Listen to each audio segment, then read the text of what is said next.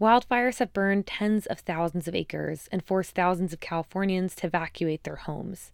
The McKinney fire broke out in the Klamath National Forest on Friday, killing at least two people and threatening more. Last month, Michael Henderson's family evacuated their home in Wawona. It's a small community in Yosemite National Park that was under threat when the Washburn fire first broke out.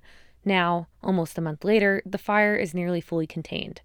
The park has since reopened to the public, as has the market that Henderson runs in Wawona but he says things feel different now. Well, I'm either feeling more confident or I'm just fatigued from panicking, and I, I don't know that I can tell the difference. He says his family didn't have a plan when they first evacuated.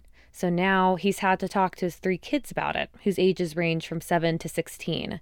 He's helping them figure out what they'd save in the event of a future disaster. Because you get attached to things, but things are replaceable. And so what are, what's irreplaceable right? I know you love this toy, but this is art that you've created, and you know we can buy another toy. Henderson says that businesses like his own rely on tourist revenue. Now, nearly a month of it during peak season has been wiped out by recent fires. Manola Secaira, Cap Radio News.